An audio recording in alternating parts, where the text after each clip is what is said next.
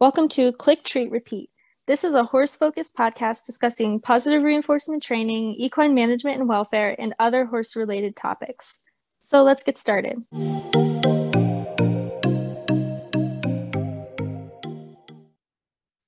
Okay, so today we are now back for the new year after our break, and I think it was a good break, but now we're ready to be back and talk about like basically um, winter management for horses, blanketing, stuff like that. I also honestly wouldn't mind if we talked a little bit about like hot weather as well, but we could also just do that in a different episode. So I don't know. But yeah, I think this is like a very relevant topic since a lot of areas are getting really extreme winter weather right now. Yeah, I'm not sure where to start with it, but I guess blanketing is a good place because I feel like that is a really hot topic right now because of the really cold temperatures. But I also feel like for whatever reason it always becomes this huge heated debate that's just not worth it because I don't think blanketing hurts horses, but also I tend to not blanket as much. Like I blanketed Pharaoh for the first time this winter because I noticed behavioral changes and he just didn't seem comfortable, but typically I'll kind of steer away from it. So I mean, it just I feel like a lot of it just depends on the person and the horse, and it's not necessarily right or wrong to blanket or not. Yeah, I agree with that completely. I think that people really want to think that if you don't blanket or you say something like, you know, blankets are possibly overused, people want to think that you're saying blankets are evil. You can never use blankets when really very, very few people are saying that, if anybody. Maybe just that one person that commented on your post, like um, ranchers don't blanket their cows. Maybe that person is anti blanket. But I feel like most people understand that there are horses out there who need a blanket and aren't even really judging other people who do blanket. But I mean, it can become a welfare issue if people are over blanketing to the extent that, you know, the horses are too hot or they're um, basically like then causing them to have trouble with like thermoregulation in general if they're not able to really adapt to some of those colder temperatures and then maybe later they have to be put into those temperatures for whatever reason. But really those things don't become an issue unless you're like really over blanketing and your horse is really sweating under there and everything like that. So yeah i mean i do think that that can be an issue. Like at barns that i've worked at I've had situations where the horses have been sweating under the blankets. Um, and, you know, situations where I thought, like, this horse looks totally comfortable right now out naked. I don't really think they need the blanket on, but, you know, still had to blanket them just because that was the policy. So I think a lot of the time um, they are overused, but also sometimes they're necessary. So, like you said, it just really depends on the horse. Yeah, exactly. Like at my work, one horse is always blanketed, but he's in his late 20s and he's pretty thin. Like they just, he struggles to keep weight on. So even though he has some shelter and he has hay 24 7, he still gets blanketed in the winter because it's just not tolerable for him. He doesn't grow that much coat either, which really doesn't help. But then most of the time, all the other horses are naked. And the same is true for here at my house. Three of the horses were naked. Pharaoh had a blanket, but now it's about 30 degrees and he has it off again and he's fine. So a lot of it really does just depend on the horse and your management too. Like if you don't have shelter and you can't provide hay 24 7, then blanketing might be a better option. But it still comes down to the individual, which makes it a little complicated. Yeah, that all makes sense. And I think, yeah, that's a good point. It just really depends on the individual. And I think that a lot of the time, the reason why people might over blanket is because of anthropomorphism, which is always a reason for a lot of things in the horse world. You know, they think I'm cold, I want to wear my thick jacket outside, so my horse should also want to wear, you know, their jacket because they're probably cold too. And I think people also think that way about things like stalls. You know, at night we want to be in a nice you know enclosed warm area and we don't want to be outside at night but horses are you know a completely different species and they have completely different needs than we do so i think it just kind of comes down to a lot of people thinking you know in 40 degrees their horse is going to be cold and i'm not saying a horse can't be cold in 40 degrees especially a horse that has health issues is older or is clipped things like that but in general, horses typically do really well at lower temperatures. Um, and it's humans that are more so being like, I think that this is a problem. So I think, you know, just being able to look past your own kind of perspective and making sure you're actually looking at the behavioral indicators that your horse is giving you about how they're feeling. If they're acting cold, then they're cold and they need a blanket. But if they seem comfortable, then that's okay. Even if it seems really cold to you, they may be really just fine out there.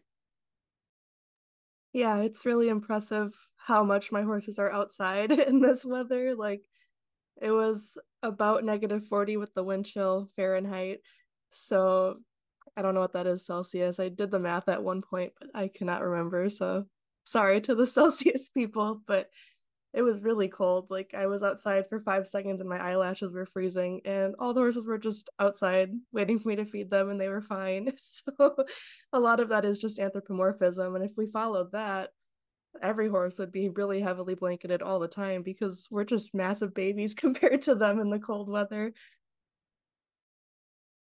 Yeah, that's very true. I would be blanketing my horses. I mean, I don't have horses, but if I did, I would be blanketing them all the time because I'm very cold. But I mean, I think, you know, if we really look at it, there are different numbers that people will come up with, but University of Minnesota has found that the ideal temperature for most horses is between 18 degrees and 59 degrees Fahrenheit, depending on like their hair coat, their health status, things like that. Um, so obviously to me, 18 degrees Fahrenheit is pretty cold. I'd be in a coat in that but that's at, that can actually be in a very comfortable range for horses. So that just kind of illustrates that. And then the same um, information from University of Minnesota also states that horses can tolerate temperatures as low as negative 40 degrees Fahrenheit um, in the absence of high winds and moisture.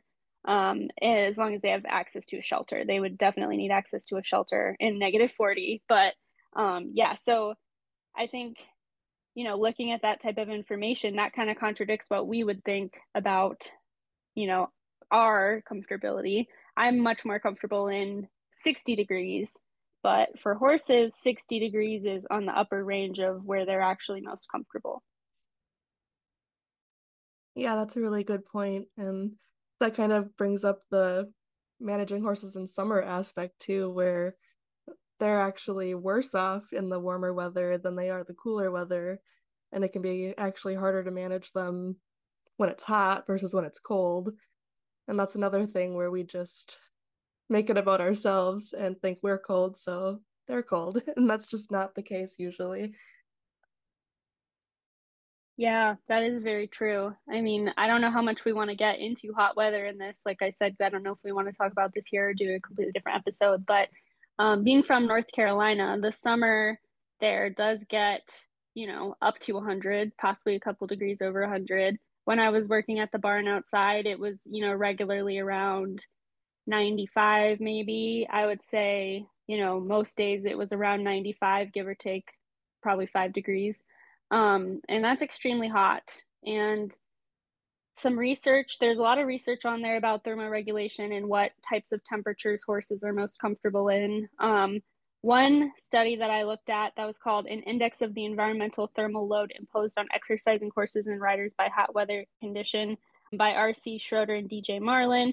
That one basically concluded that the hottest that horses can safely work in, you know, like doing heavy work, such as like a competition, something like that, is 90.5 degrees Fahrenheit, and that and that kind of assumes that that horse will be um, fit and fully acclimatized to that temperature. So meaning that that horse is well fits pretty obvious, and then they've kind of gotten used to that temperature. You know, if you take a horse from Wisconsin and bring them to North Carolina, they're not going to be able to be in that temperature.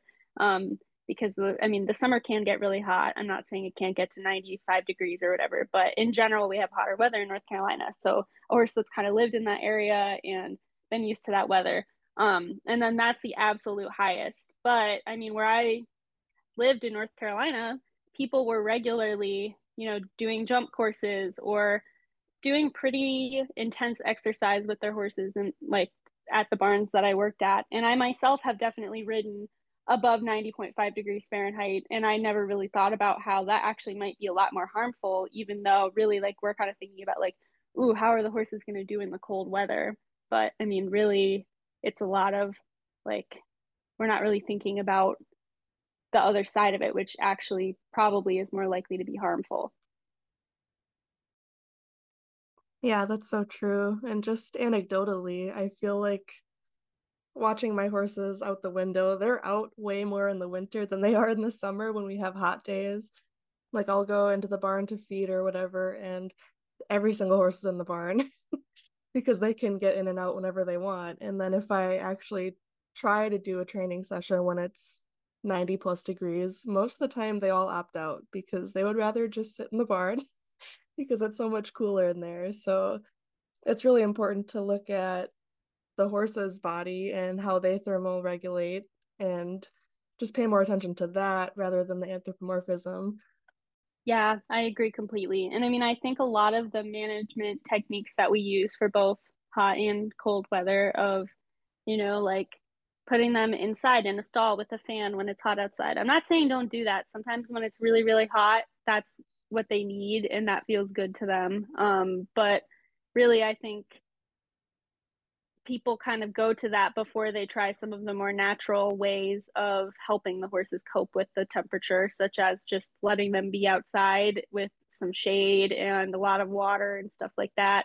Um, and then I think it's more prevalent sort of with the cold weather where people just go ahead and go straight to blanketing before they look at factors like making sure their horse does have access to 24 7 or close to it forage where they can be eating and you know that can help them stay warm. And so i just would like to maybe see people try some of those more like natural species appropriate ways of management. Um, and then you know if you still need a blanket as well then that's completely understandable and great and your horse needs the blanket that's cool but yeah, I mean, I think like I wouldn't personally go to blanketing as the first option if your horse doesn't already have access to 24 7 forage, unless that's just, I mean, some people can't get access to 24 7 forage, and I, I know that, and that's understandable. But if you can try that first, that's probably a much better measure to try before you go to blanketing.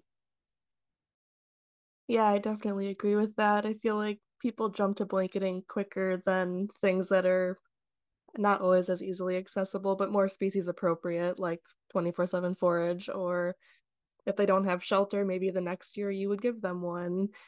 I mean, it's it's hard because some people, a lot of people, bored, so they're kind of limited in what they can do.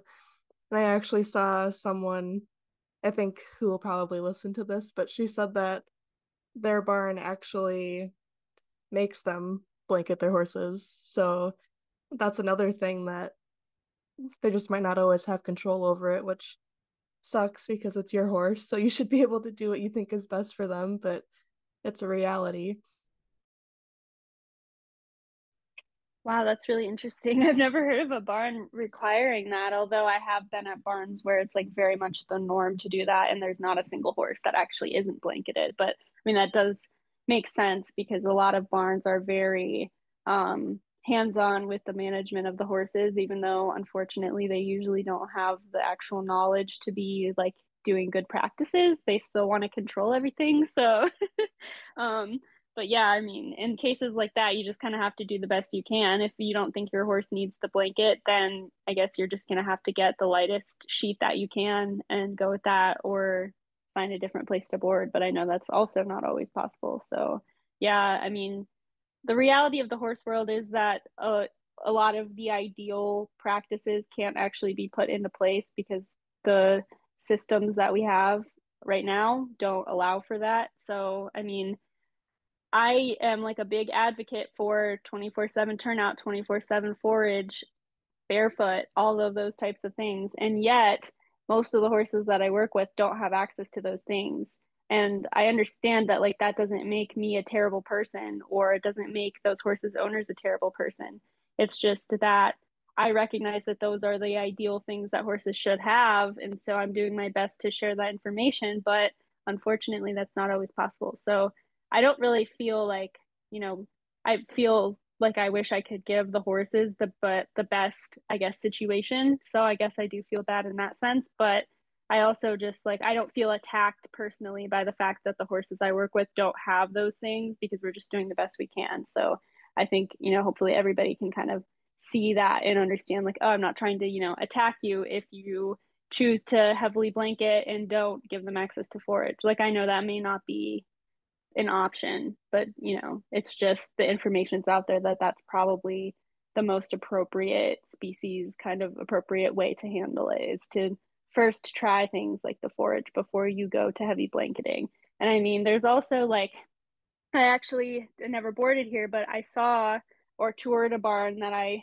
considered boarding my horse Coco at where um, the owner actually refused to blanket and when like if you wanted your horse blanketed you had to go out there and do it yourself and take it off yourself and it's not because he didn't want to do it it's because he told this story of how he had a horse get their leg tangled in the blanket and then that horse um, you know, like whatever injured their leg and had to be put down. And I'm like, I don't know anything about the story. I guess the blanket probably wasn't fitted properly. Um, I don't ever hear about this happening other than that story. I think it's a very minor risk, but you know, and in general, like how we don't want to turn a horse out with a halter, I think there is something to be said that the more equipment you kind of have on them, the more chance there is that something can get caught or go wrong or whatever. And, you know, again, I'm not saying like, oh my gosh, never blanket because it may get caught on something, but there's just, you know, when when you're putting pieces of equipment on them, there can be a slight increased risk there. So that's something to just kind of think about as well, although I think it's a very minimal risk.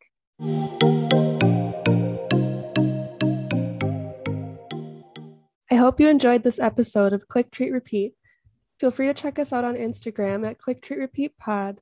You can find Jen at Genuine Equine and myself at bonafide.bt. We upload new episodes every Monday and hope to see you then. Happy training!